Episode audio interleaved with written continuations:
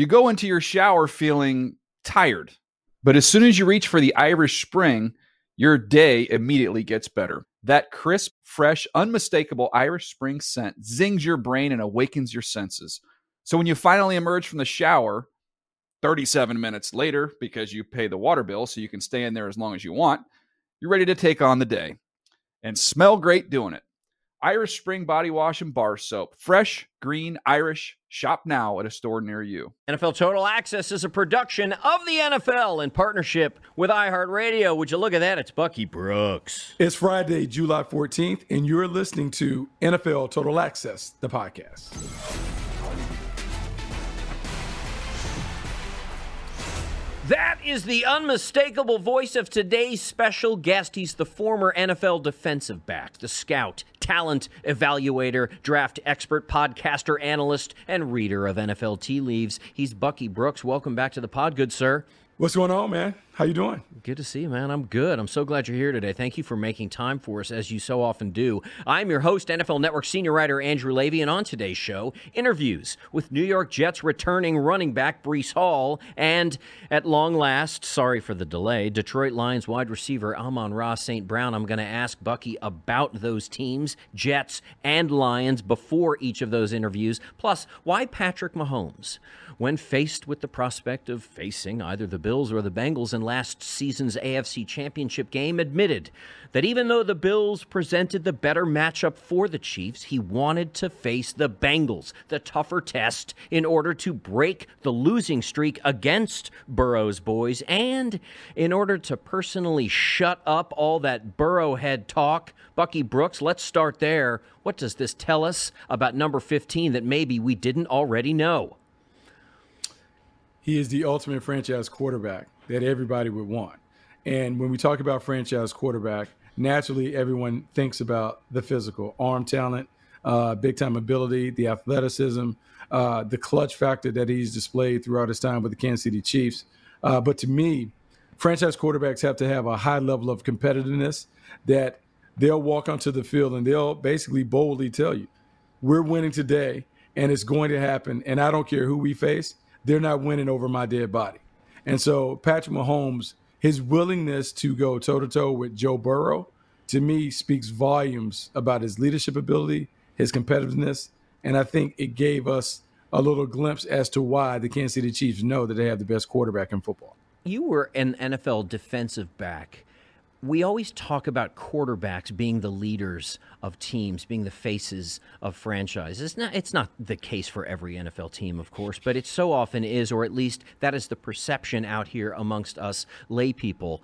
From your perspective, in the defensive side of things, in your D backs room, in your unit, is a quarterback able to inspire even someone like yourself on the other side of the ball, a defensive player, a D back who doesn't maybe share time in meeting rooms, but shares the same uniform, shares the same goal? Is it possible to be inspired top to bottom on a roster by a quarterback like this?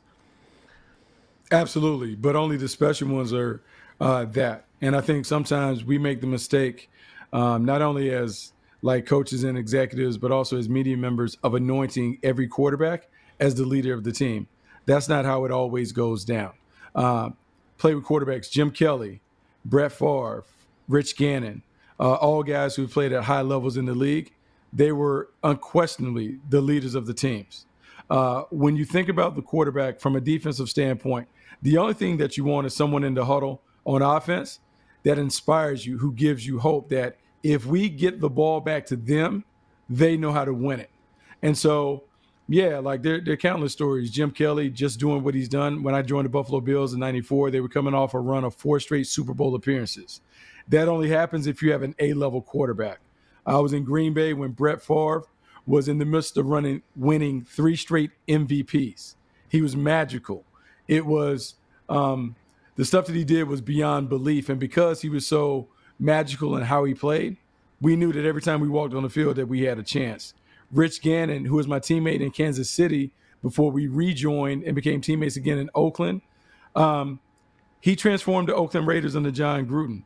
His ability to lead, to lead outside of the box, to take and pick up the baton where the coaches left off, made the difference in that team eventually becoming a team that participated in the Super Bowl under Jon Gruden's successor. So, yes, the quarterback plays a huge role in providing that leadership, but he has to have the game to go with all of the other stuff for the team to fully follow.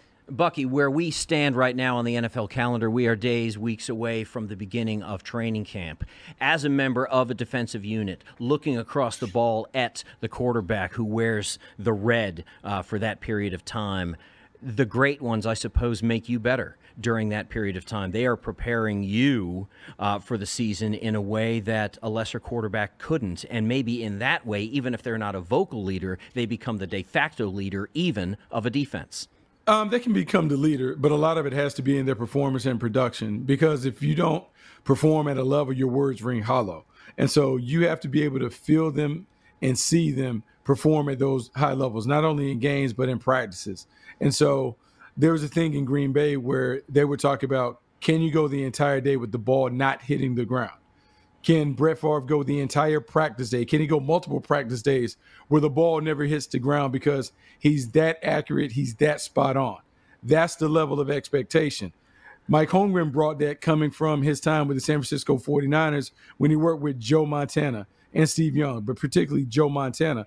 And so when you talk about playing at a championship standard, at a championship level, the quarterback sets the tone with that, with the way that he performs in practice. Because if he performs at a high level, everybody raises their game. I got to follow up. If the question was, can Jim Kelly, can Brett Favre go a whole practice without the ball hitting the ground, was the answer ever yes? I mean, yeah. Like, I mean, they would have these days where, I mean, you talk about completing periods where they're going 22 for 22 and 707. Uh, the ball doesn't hit the ground when you watch them uh, throw it in team drills. That's the expectation because, I mean, we're talking about Hall of Fame guys, and like that's how they perform. It, it, they're Hall of Famers because they have that ability to be great consistently. And so those are the things that, that you receive from that. And because of that, their teams played at championship level. You mentioned Hall of Fame. We're going to talk Hall of Fame here in a little bit. Coming up, of course, we're going to address TA Summer School with Professor Bucky Brooks, and he's going to give us a dissertation, a seminar on the credentials of current defensive linemen and linebackers. But you opened the door with regards to Hall of Fame. Let's put a button on the Patrick Mahomes conversation by asking you, Bucky Brooks, if Patrick Mahomes, number 15, retired today, is he in the Hall of Fame? Yes, two time Super Bowl winner, uh, MVPs. Uh, he's done it while like just putting up ridiculous numbers.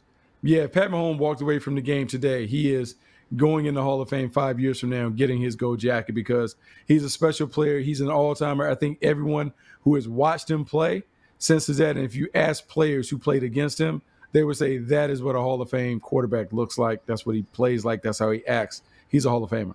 Translation Patrick Mahomes doesn't just wear red, he wears gold too. You know, just not yet. The next topic G O O D, good, good, good. As in, how good does New York Jets quarterback Aaron Rodgers have to be to lead these Jets? To their intended destinations. Stop number one atop the AFC East, stop number two atop the AFC, and stop number three on top of the world after Super Bowl 58 in Las Vegas. Bucky Brooks. They said this team was a quarterback away. Well, they got their quarterback. How good does that quarterback have to be? He has to be good. He has to be great. He has to be spectacular. He has to turn back the clock and play at a level that we may have not have seen in a few years. Uh, it's one thing to be awarded the MVP. It's another thing to play at an MVP level. He has to play at an MVP level, meaning he is performing like he's one of the top three quarterbacks in the National Football League. So his efficiency, his effectiveness, his impact has to be felt by everybody on that offense. It has to be one where you now walk into the stadium facing the Jets, afraid of what number eight is going to do because that's Aaron Rodgers' new number. And so their opportunity to win a Super Bowl, man, he's going to have to be at a MVP level, maybe an undisputed All Pro. If they're to win the AFC, he's going to have to play at that same level. For them to win the NFC East, he may not have to play at like one of those all-time great levels, but he's certainly going to have to put together an MVP caliber performance. The only way the Jets are going to realize some of the dreams that they have is because Aaron Rodgers takes them there by playing at a level that many of us doesn't don't believe that he can play it at this stage of his career. Okay, there he said it. Bucky Brooks says in order to win the AFC East, he maybe doesn't have to be at his absolute best, but in order to win the AFC and in order to have Super Bowl aspirations, he's going to have to be at the very top of his game. Let's remind you, listener, that A, Aaron Rodgers has won four MVPs before. Let's remind you, B, what he did in those seasons. The first MVP year was 2011. He won 14 games, one loss, obviously missed a start in that season, but uh, threw for 4,600 plus yards, 40 five touchdowns against only six interceptions. He won the MVP again in 2014, 12 and 4 record that year, 4,400 yards just south of that, 38 touchdowns against only five interceptions. And then, of course, those back to back MVP years in 2020 and 2021.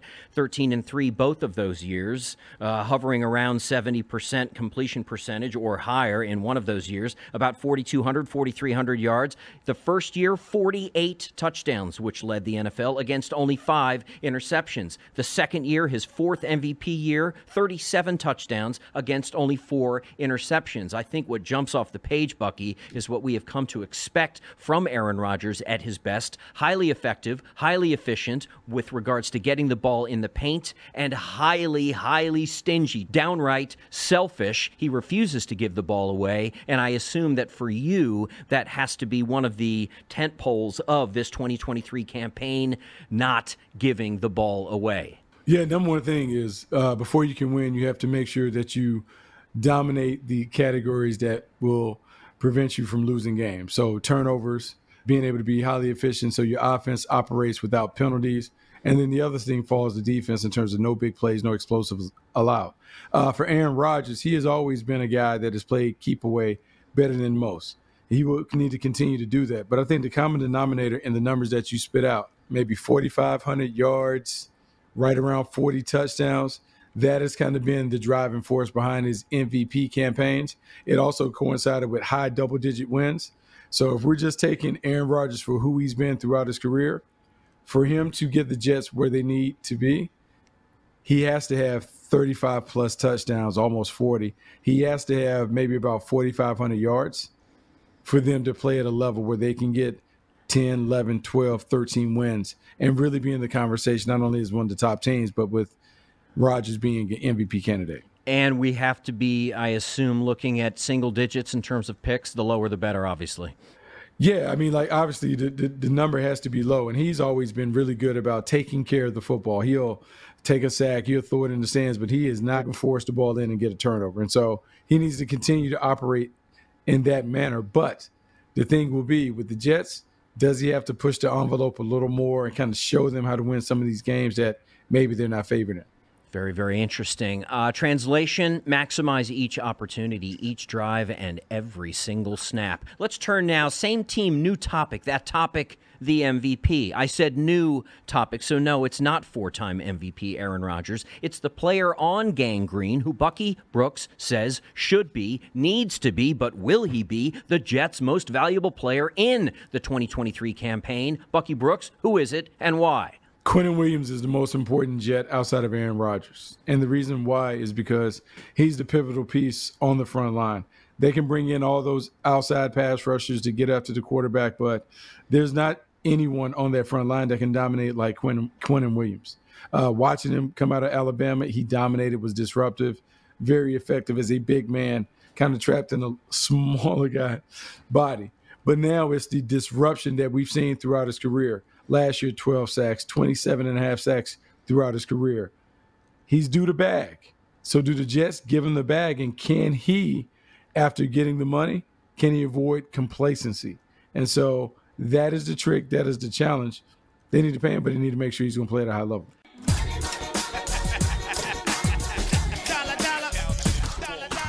Well, listener, it seems that Bucky Brooks spoke it into existence because not long after we finished recording today's podcast, we got news from Ian Rapoport and Tom Pelissero that Quinnen Williams has agreed to terms on a four year, $96 million extension with the Jets.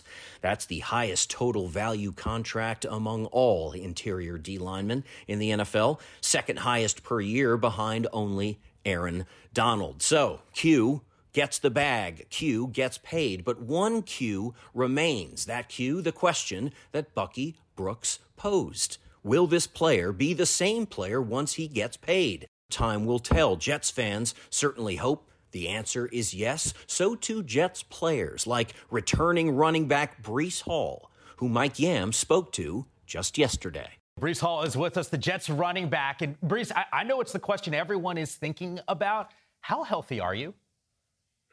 Uh, I'm doing pretty good right now. Um, you know, like I said, I've, I've been saying I'll be ready for the first game. So, you know, right now I'm just focusing on getting my knee as strong as possible and just getting that confidence back. But it's been going well so far. Breece, I thought it was important to ask about you as a guest because I got to imagine all the interviews that you have done. There, there hasn't been one where you haven't been asked about Aaron Rodgers, right? Uh, yeah, yeah, you can say that. You can say that.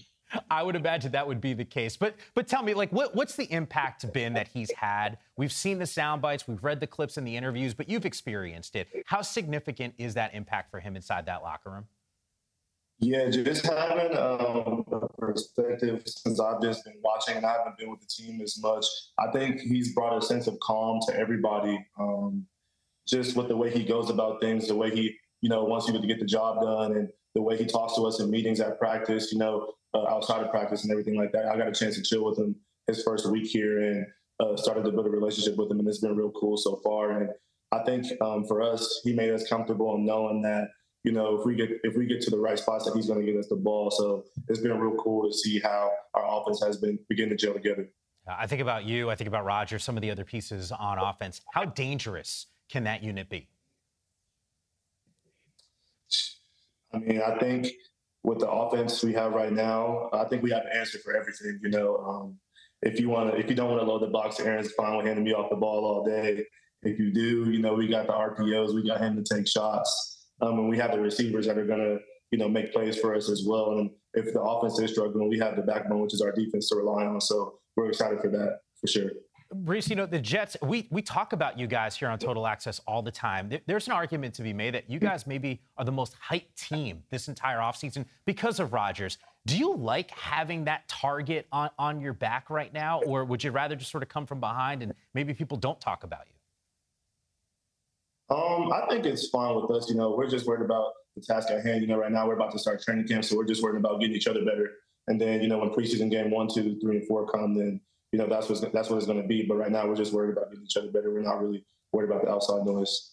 Breece, the division itself. I mean, this is going to be awesome in the AFC East. What's going to separate you guys from the rest of the division? Like I said, I think um, we have an answer for everything uh, with our offense, with the guys we have, and with the defense we have. So, um, you know, I feel like as long as we uh, do our 111th on each side of the ball, offense, defense, and special teams, we'll be fine. You know, yesterday there was some buzz on social media about Sauce and where he ranks among the DBs in the NFL. Uh, Asante Samuel, I know you're smiling because I know you saw it. Is there a message that you would have for Asante Samuel based off of some of his comments about the New York media?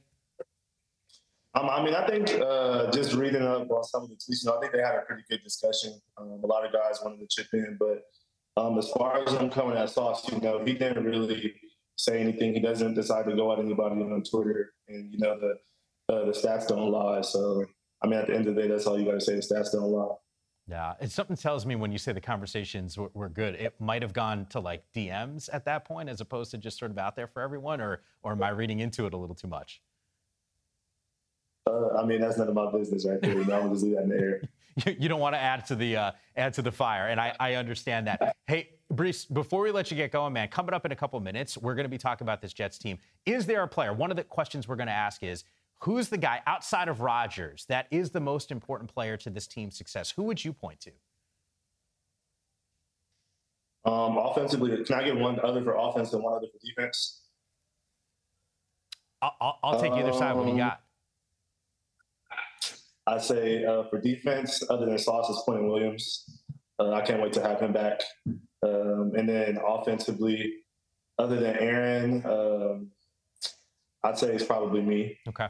Okay. I would have been disappointed, yeah. by the way, if you didn't say it was you, just for clarification yeah. purposes. Hey, man, I, the, the best part about this interview is you, is you telling us at the start that you're feeling pretty good. can't wait to see you out on the football field, man. It was awesome to watch you when you were healthy those first few weeks of the season. You were tearing it up, and we were all like, damn, just got a guy right now. So continued success, man. Stay healthy. Can't wait to see you in week number one. Thank you for having me. I appreciate it. Jets are the team that we learned this week will be featured on Hard Knocks. Woody Johnson, of course, loves it. Aaron Rodgers may not. You know who doesn't love it? History. History doesn't like this for the Jets anyway. 14 previous Hard Knocks teams have a combined one playoff win amongst them following HBO cameras being on campus. Then again, how many of those had just acquired a Hall of Fame quarterback?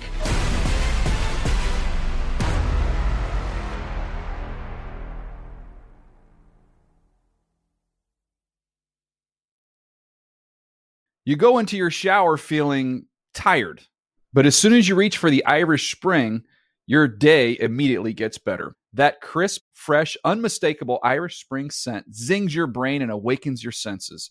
So when you finally emerge from the shower, 37 minutes later, because you pay the water bill so you can stay in there as long as you want, you're ready to take on the day and smell great doing it. Irish Spring Body Wash and Bar Soap. Fresh, green, Irish. Shop now at a store near you. When you drive a vehicle so reliable it's backed by a 10 year, 100,000 mile limited warranty, you stop thinking about what you can't do and start doing what you never thought possible. Visit your local Kia dealer today to see what you're capable of in a vehicle that inspires confidence around every corner. Kia, movement that inspires. Call 800 333 4KIA for details. Always drive safely. Limited inventory available. Warranties include 10 year 100,000 mile powertrain and 5 year 60,000 mile basic. Warranties are limited. See retailer for details.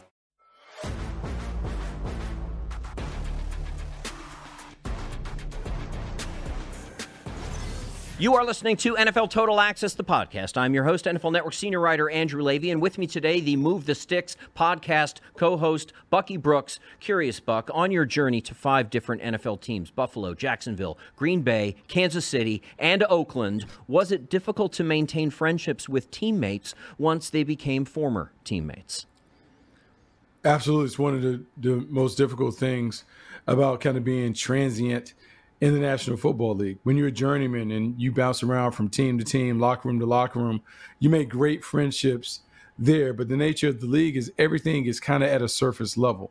As much as we talk about the team and building bonds and those things, you really have 53 independent contractors that are really worried about their own livelihood. And so the teams that are able to navigate it and build championship cultures are those that recognize that fact, but they still find a way to kind of use those old principles that permeated high school and college and that.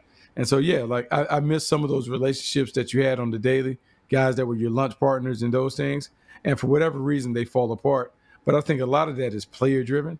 If guys want to stay in contact, they can stay in contact. You just got to pick up the phone, open their mouths. Independent contractor. So you're on a W 9 contract? Is that how that works? Um, I ask because. Yes. Sorry, go ahead. I was like, yes, like that's what it feels like. You definitely on a W nine, and when the tax man comes, woo, he comes. well, it depends on the state you're in. Uh, many people are savvier about that than I've always been. I ask because NFL Network's Taylor Bisciotti caught up with DK Metcalf uh, Tuesday night in LA, some Gatorade Awards event. And he told her that he still talks to Russell Wilson every single day. Now, the question is for me, is that camaraderie or codependency? I'll tell you what, why don't you judge for yourself? Tay Tay, take it away. Was there a specific moment last year when you knew Geno is the guy? I mean, the first game when he came out there, poised, executed the offense, executed the game plan. You see, we came out with a W, and you know, from that point forward, you know, I knew what type of team and what type of player he was, and what type of player he was going to be the rest of the season. This offseason is a lot different than the last offseason. Russell Wilson left, there was not that many high hopes or expectations for what the Seahawks could do last year. Now, expectations are pretty high. We have to decide what type of team we're going to be um, and not just listen to the outside noise. You know, we just got to be a band of brothers on Sunday just playing for each other, and everything's going to fall in place. Do you and Russell still talk? Oh yeah, uh, probably every day. Still competition there between the two of you guys? Uh, no, no, no. We really don't talk much competition. It's more uh, checking in with the family, checking out how each other's doing. This draft, you guys added another receiver to the receiving corps. What is he going to specifically do to help you open up that offense? Um, I mean, just the type of person he is first. He's a great dude. And on the field, he's a great route runner, excellent hands. So I think he's going to open up the offense even more. Him and Zach Charbonnet is going to do, you know, amazing things at the running back position along with Ken Walker. You know, we got a whole arsenal of weapons on offense. Um, and adding Bobby back on defense, you know, a leader for not only the defense, but the whole team. Training camp is right around the corner. Pete is known for his very competitive practices. What's he like in training camp? I mean, nothing changes. Everybody has to compete, everybody has to go hard, and you have to finish reps. And there's going to be a lot of competition on both sides of the ball, especially at the wide receiver DB position. Okay, we're going to finish this off with some fast questions. First thing that comes to mind you just got out of the car. If I went in there and turned up the volume, what were you listening to? Um, sunroof. What's your game day playlist? Probably rap and country music. Top three current wide receivers in the league. Justin Jefferson, Davante Adams, AJ Brown. And yourself, of course. Oh yeah, yeah. I'll add myself in there. Yeah. Favorite cheat meal? Fried chicken wings. Fried chicken wings. Favorite Gatorade flavor? Uh, cool blue. If you could come up with your own Gatorade flavor, the DK flavor, what would it be? Strawberry, mango, blueberry. Awesome. Thank you, DK. The next topic the annual off-season capital of hype and hope. Dem Boys, with all the bravado in the world, but little else but bravado to show for it over the past 27 years. Dallas, Texas, of course. Bucky Brooks, please finish the following sentence. The Cowboys' offense, under the direction of Mike McCarthy and not Kellen Moore, will be what? Better suited to win a championship. Wow, not Mike expecting McCarthy, that. Mike McCarthy has experience. Uh, the late Gunther Cunningham used to talk about Mike McCarthy being a stone cold killer as a play caller. And I know people tend to focus on the end of his tenure at Green Bay and how he and Aaron Rodgers fell apart.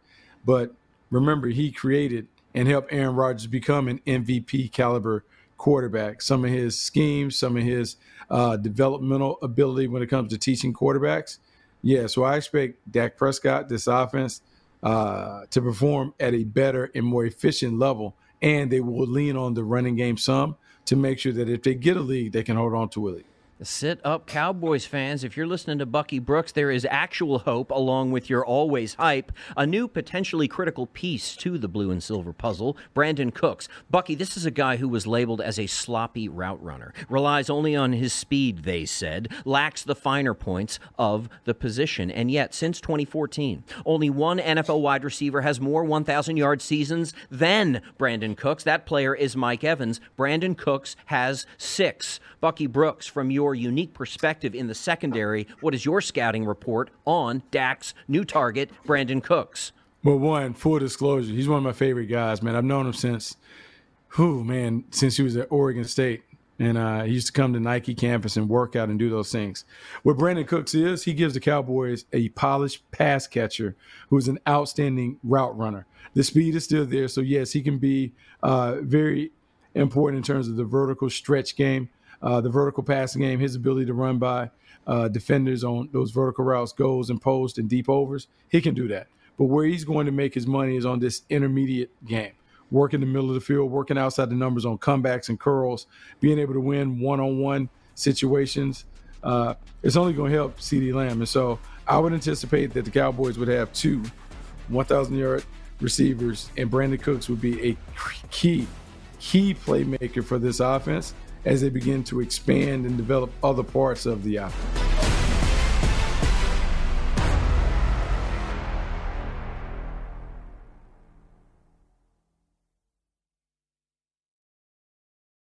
You go into your shower feeling tired, but as soon as you reach for the Irish Spring, your day immediately gets better. That crisp, fresh, unmistakable Irish Spring scent zings your brain and awakens your senses. So when you finally emerge from the shower, 37 minutes later, because you pay the water bill so you can stay in there as long as you want, you're ready to take on the day and smell great doing it. Irish Spring Body Wash and Bar Soap. Fresh, green, Irish. Shop now at a store near you. When you drive a vehicle so reliable it's backed by a 10 year, 100,000 mile limited warranty, you stop thinking about what you can't do and start doing what you never thought possible. Visit your local Kia dealer today to see what you're capable of in a vehicle that inspires confidence around every corner. Kia, movement that inspires. Call 800 333 4KIA for details. Always drive safely. Limited inventory available. Warranties include 10 year 100,000 mile powertrain and 5 year 60,000 mile basic. Warranties are limited. See retailer for details.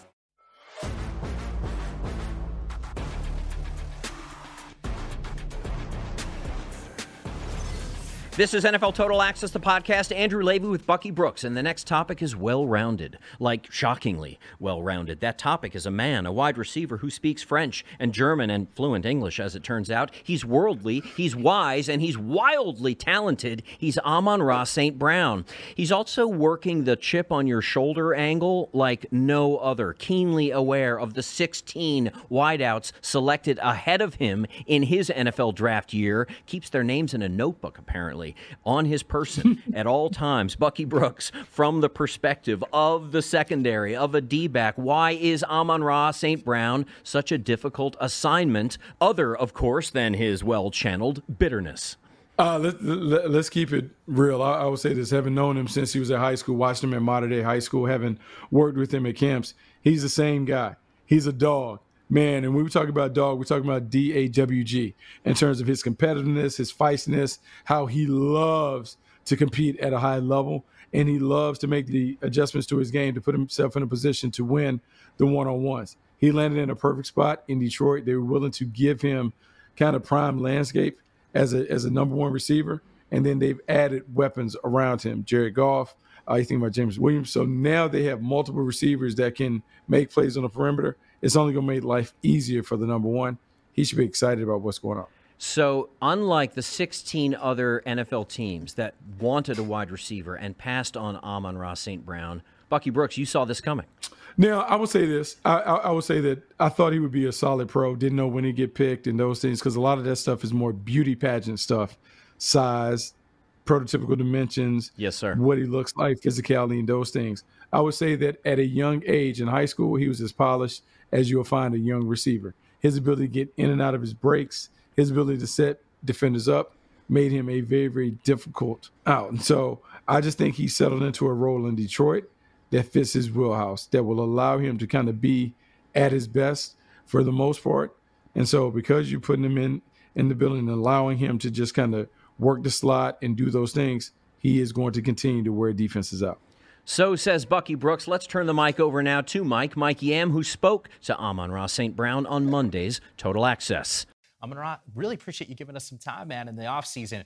Explain to me how special it, this is, considering your rookie season. It's 313 and 1. And now all of a sudden, you guys are opening up the season, your third season against the Kansas City Chiefs. What's it like to have all this love and buzz surrounding the squad?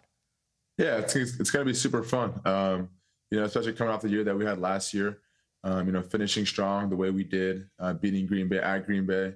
Uh, that was a you know super super fun game, and having that momentum moving forward going into this year. Um, the team is super excited. We're ready. You know, we got some some draft picks, uh, some guys coming back, some free agency, the guys that we signed in free agency. Um, so I'm excited. Uh, it's gonna be super fun. I can't wait. Um, never played an Arrowhead. I heard super loud, but we'll we'll see. Well, you mentioned the draft. We had our coverage here at NFL Network, and I'm looking around. I'm like, oh my God, like they are going all in. Are there? Is there a player? Are there multiple players? Like, who are you excited about that you think could be a contributor in week number one? Uh, I think you know. I think Brad and, and the guys here in Detroit did a great job of drafting. Obviously, you know, they drafted me, found me in the fourth round, so they know how to find talent, obviously.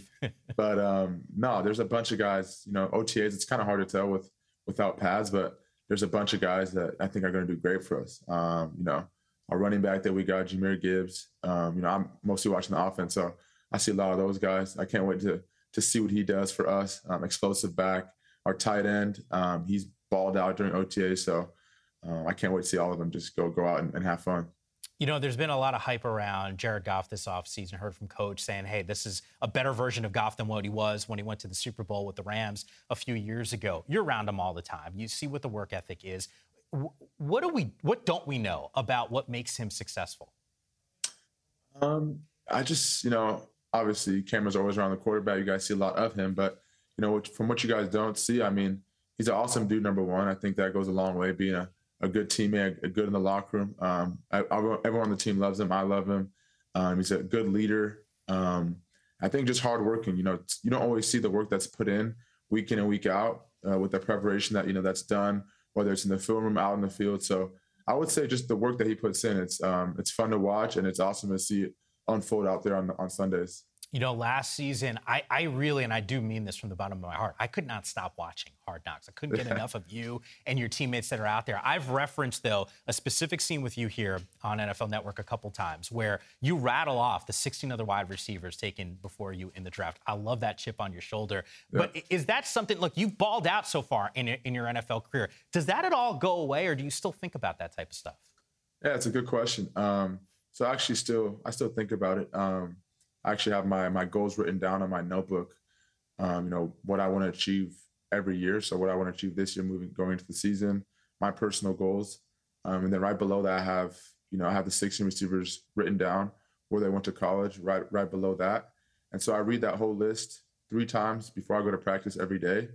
Um, so it's something that I'll never forget. Something that I make sure I'm always reminded of because it's kind of like uh, someone in your family passing away. As years go on, you kind of, you know, it gets easier on you and, you start to forget about a little more. Um, but it's something that, you know, you'll never forget. So I personally never forget it. Um, and being able to have that on my notebook every, you know, every time I go out to practice, just to make sure I'm, you know, I'm staying, staying focused and never forget what happened to me. Yeah. What What is in that notebook? You said individual goals for the upcoming season. What What's how do you level up? Because the reality is, we went through those numbers; they're pretty terrific. Yeah, uh, actually, you know, people always ask me what's in that notebook. I actually don't tell anyone until after the season because you know if I tell you guys now and I don't achieve it, you guys might want to say something. Oh, he said this, that, and the other, but I keep it to myself, and, and maybe at the end of the year we can revisit that list. Yeah, well, you know there'd be another page because if you didn't meet some of those goals and people would be talking about it, you'd have a list of all the people that called you out on it. So right, fair right. assessment. Expect you to come back with us at, at the end of next season. Yeah, you can read through that notebook. But one of the cool things that you're doing with us, Players Choice Day tomorrow here at NFL Network, and for those who don't know, essentially you were in charge of what we see on NFL Network. So take me through the the thought process around how you programmed. Yeah, uh, so I was, you know, given a few things, actually several things to choose from. Um, but like you talked about earlier, Hard Knocks, I think that was super fun to be a part of. Um, so you guys are gonna get a chance to see, you know, run back of the Hard Knocks, some of the episodes or clips that I really liked, um, some games that I thought, you know, I enjoyed playing in last year, performances that, that were pretty good for me.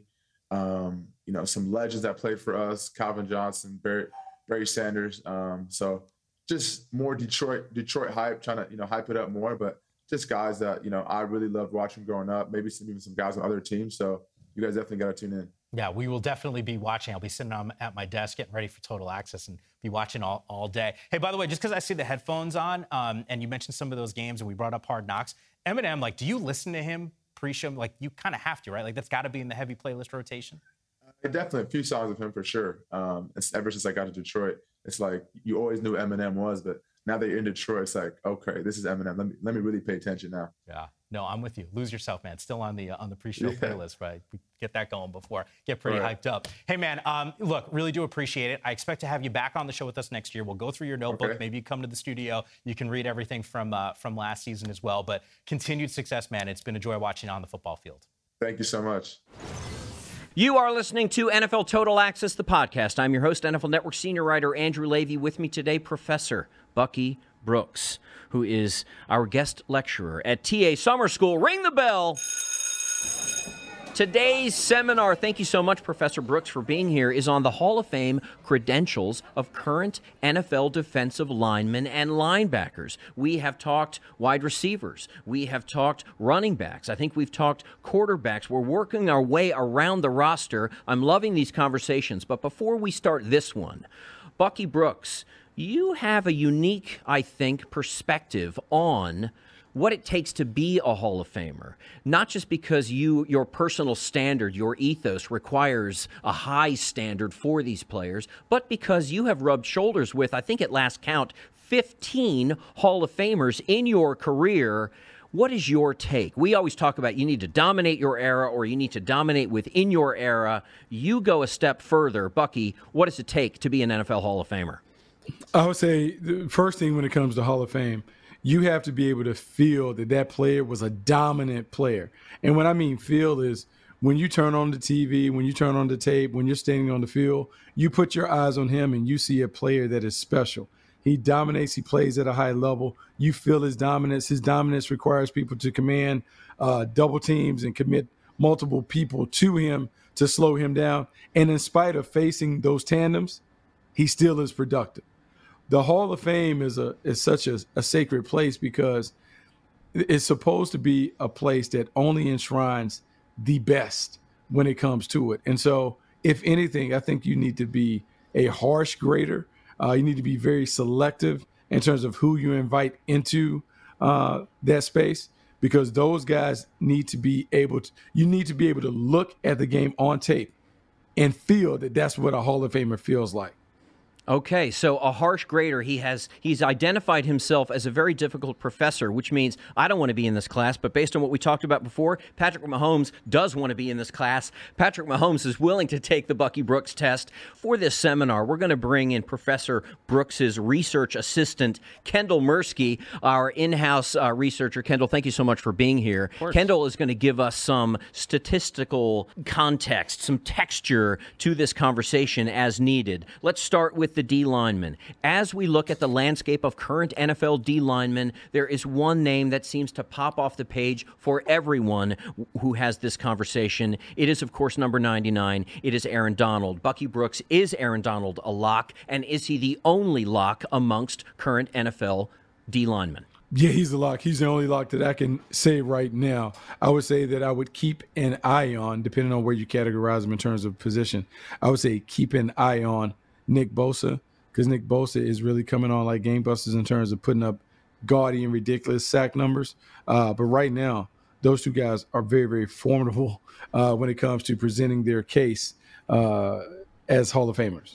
Okay, let's talk 99. Kendall, I, I think we, we sort of accept this guy as being a standard bearer, potentially the best in the business now, and certainly on the short list of maybe the best that ever was. He's still out there, which is impressive as hell. Remind us of this man's credentials. Why is Aaron Donald, in Bucky Brooks's language, a lock for the Hall of Fame? Well, I mean, he's a four time Defensive Player of the Year winner, and he's been selected to the Pro Bowl in every single season that he's played.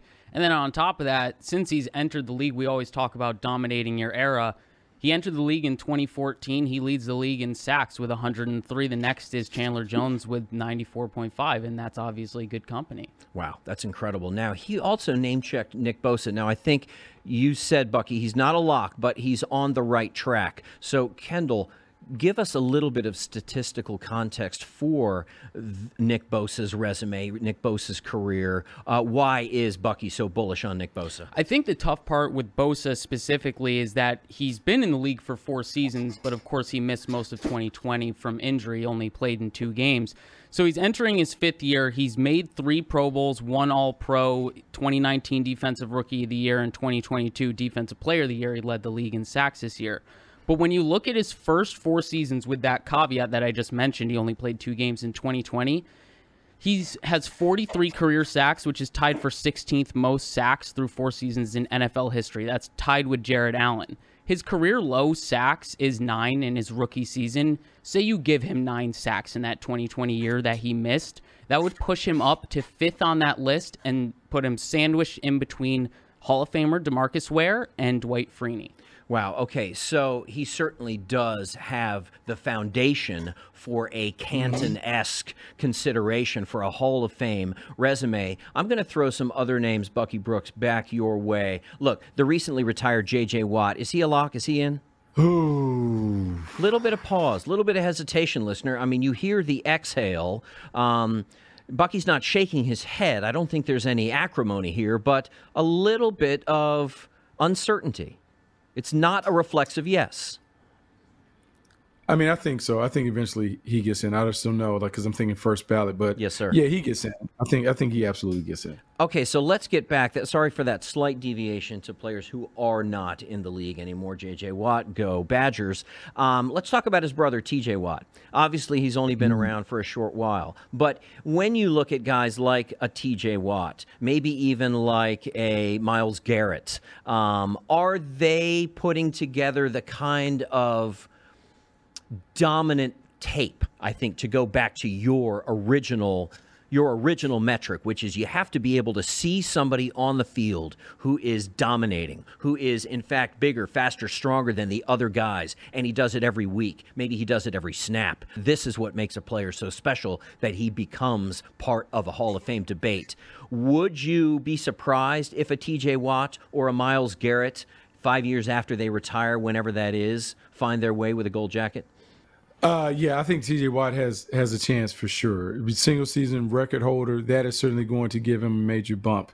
Uh, the fact that he is J.J. Watt's younger brother is also going to give him a bump because we're going to expect J.J. Watt to go in. His brother's going to benefit from some of that uh, support. So yeah, I think I think he's in. Uh, Myles Garrett to me because I think you mentioned him. He's the one that is interesting. He's interesting because he's number one overall pick. You see the production, you see the rare traits, the rarefied air that he's able to get into when it just is about getting to the passer and knocking the passer down.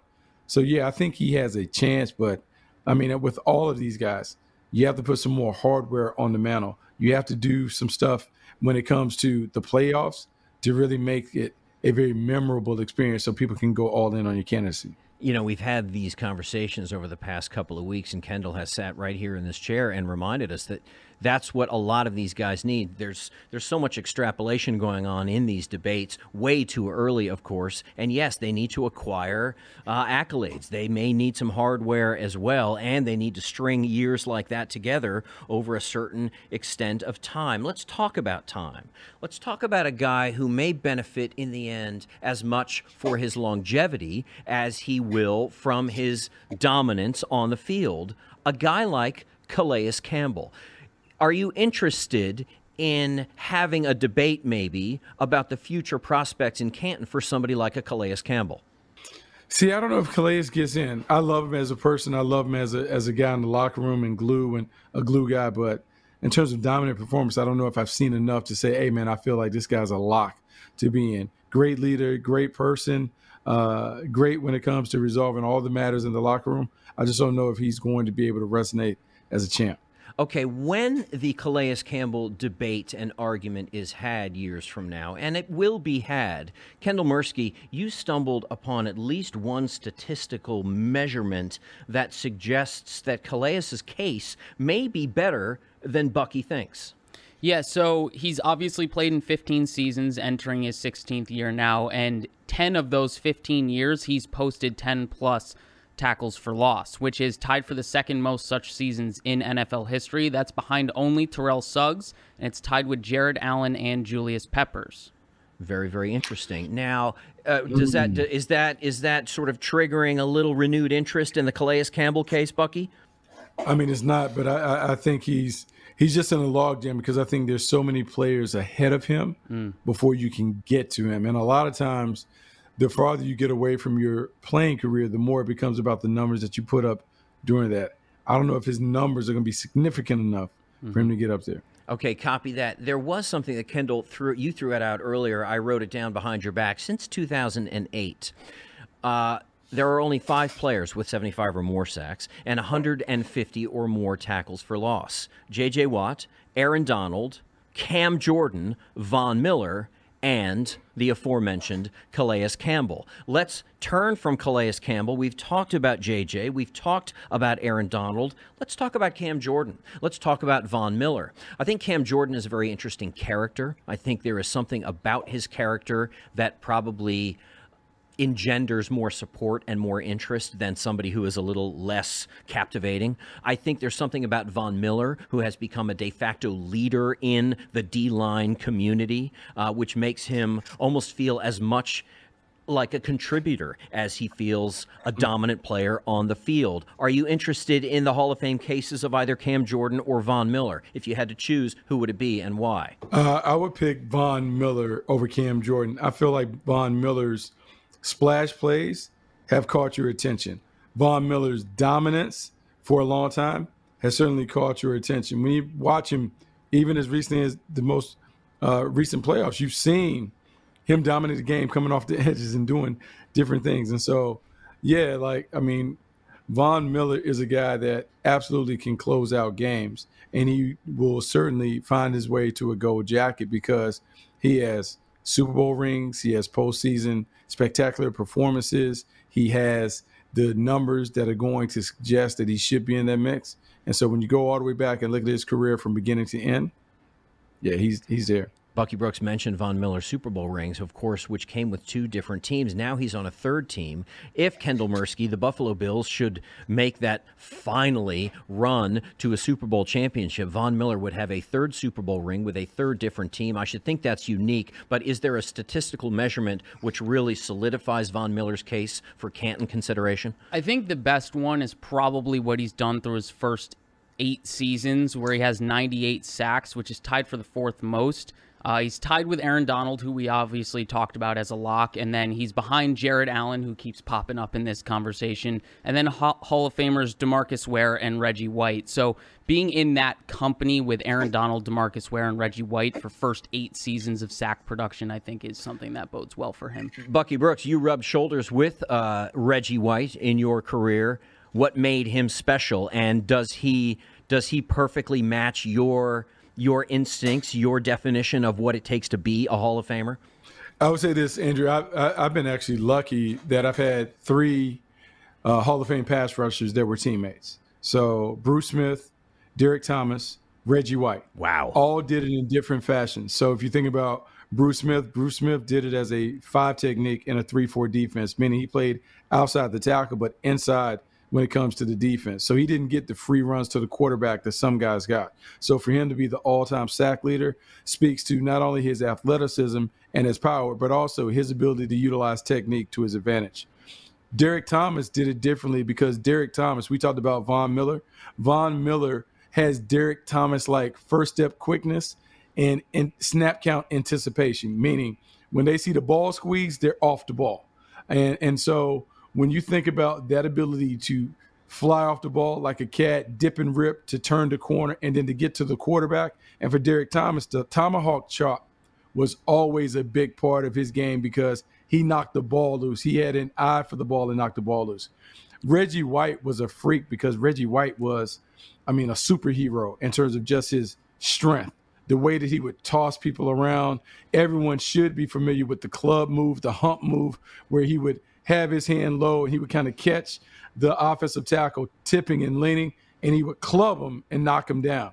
Reggie White's sheer power, his sheer athleticism is that of really a superhero. And so all of them do it differently. But after you watch those guys work, it changes the standard of evaluation when it comes to who should be a gold jacket guy. And I would be remiss if I didn't mention Julius Peppers as a scout. Watching Julius Peppers in Carolina, watching him tally up sack total totals that are near the top of the charts. This guy was a freak athlete, and because of that, man, I am really, really hard when it comes to grading Hall of Famers, particularly Hall of Fame pass rushers. I, I, have to say, I'm just sort of soaking in the one degree of separation that you now represent for me from these uh, Hall of Fame great D linemen. Thank you so much for sharing that perspective because, man, you earned that, and none of us ever have a chance to be that close to guys that good. Let's switch over, uh, Bucky Brooks, to the linebacker position. A smaller group of guys I should think to focus on when you consider current NFL players at the linebacker position who may find themselves cast in bronze and fitted for a gold jacket one day in Canton. The name B Wags, Bobby Wagner, jumps off the list for me as somebody who has every expectation to be making an induction speech five years or more after he retires. Am I overstating that? What are your thoughts on B Wags as a Hall of Famer? No, he has he has the accolades for sure. He certainly will be in.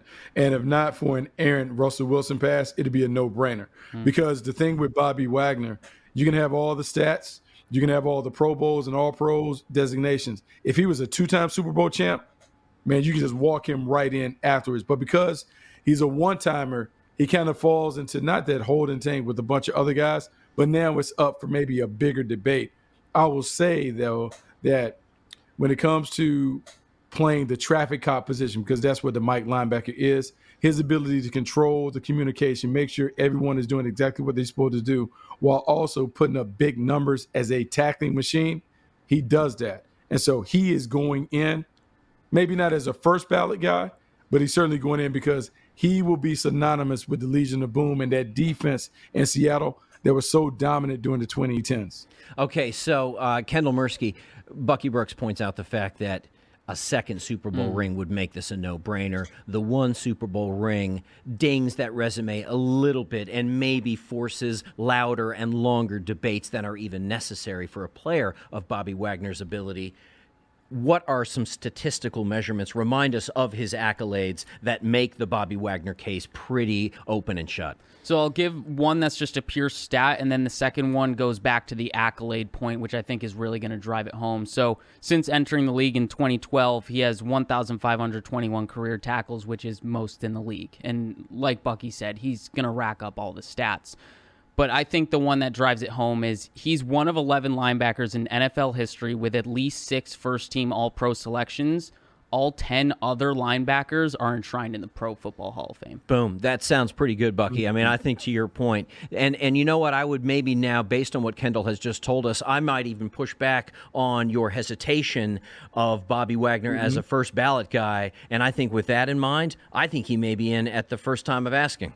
Wow, look at you giving away those first time ballot awards. Just just walking everybody in. Well, you know, it's interesting. You know, the guys in Canton, you know, the, the team of people, uh, the, the luminaries that, of course, make these decisions, they call me all the time because they really are very, very interested in what I have to say. A former soccer player it. from Virginia who went to the University of Wisconsin. Why wouldn't they consult me on this? Let's talk about some other linebackers, guys that I think we can agree are at the top of the heap in terms of their skill set, in terms of their talent, their ability, and their, uh, their ability to sort of change change a game, to dominate a game. Guys like Fred Warner, guys like maybe Demario Davis, Khalil Mack, Lavonte David, uh, maybe Micah Parsons on the rise. Of those names, do any of them sort of hit your radar as guys that you wouldn't be surprised years from now end up with a gold jacket, Bucky Brooks? Micah Parsons, I would put him in. Micah Parsons' ability to make splash plays and highlights that will resonate with people. Double digit sacks in each of his first two seasons. His ability to play that blended position as an inside linebacker slash edge rusher that makes him different. The way that he's wired, the motor that he plays and, and, and displays. Yeah, I think he is in line to be able to do it. And I know that's saying a lot for a guy that is entering his third year. Khalil Mack, maybe, but man, he slowed down a lot after being all pro at two different spots. It looked like he was on that path. I'm not so sure now. He may eventually get in, but I don't think he is the lock that we many of us thought when he was all pro at linebacker and defensive end. You know, it's interesting when we look at a guy's career, when there is a wane, when there is uh, some sensation of disappointment on the backside of a career, it really, that recency bias, if the last thing that we saw and the last thing that we felt was something along the lines of disappointment, it becomes much, much harder to make the case. Can you make a case for any of the guys that we just mentioned? Fred Warner, Demario Davis, Khalil Mack, Lavonte David, maybe Micah Parsons, obviously such a small sample size Mm. But Bucky is so bullish on Micah Parsons. Maybe remind us why.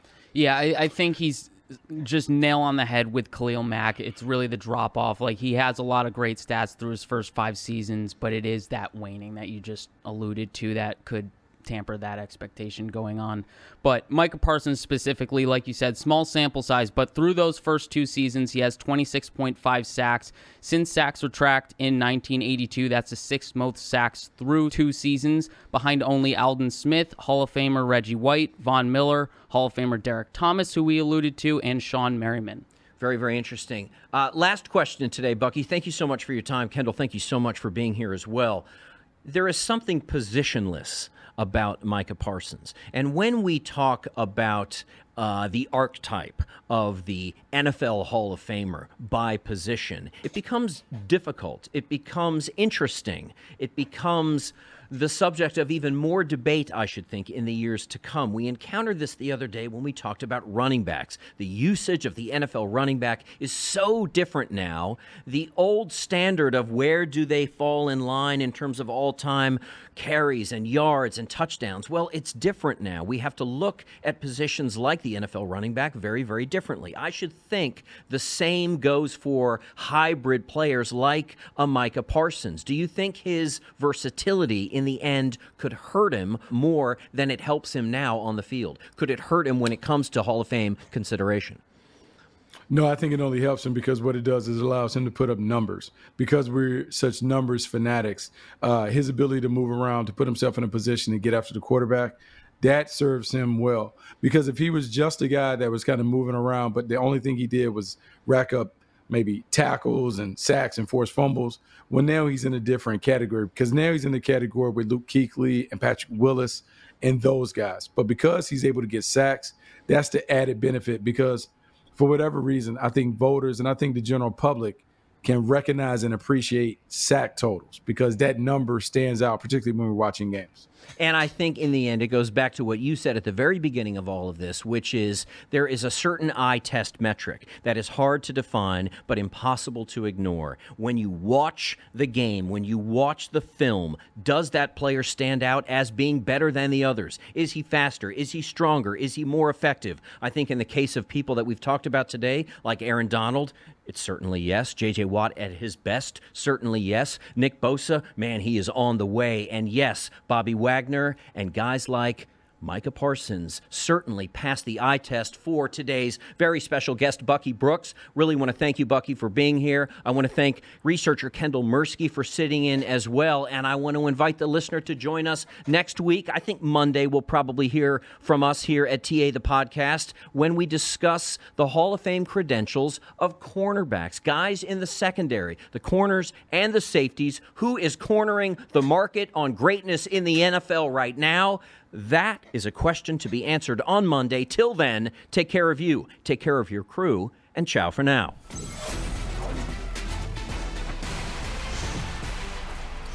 NFL Total Access is a production of the NFL in partnership with iHeartRadio. For more podcasts from iHeartRadio, visit the iHeartRadio app, Apple Podcasts, or wherever you get your podcasts. You go into your shower feeling tired, but as soon as you reach for the Irish Spring, your day immediately gets better. That crisp, fresh, unmistakable Irish Spring scent zings your brain and awakens your senses. So when you finally emerge from the shower, 37 minutes later, because you pay the water bill so you can stay in there as long as you want, you're ready to take on the day and smell great doing it. Irish Spring Body Wash and Bar Soap. Fresh, green, Irish. Shop now at a store near you.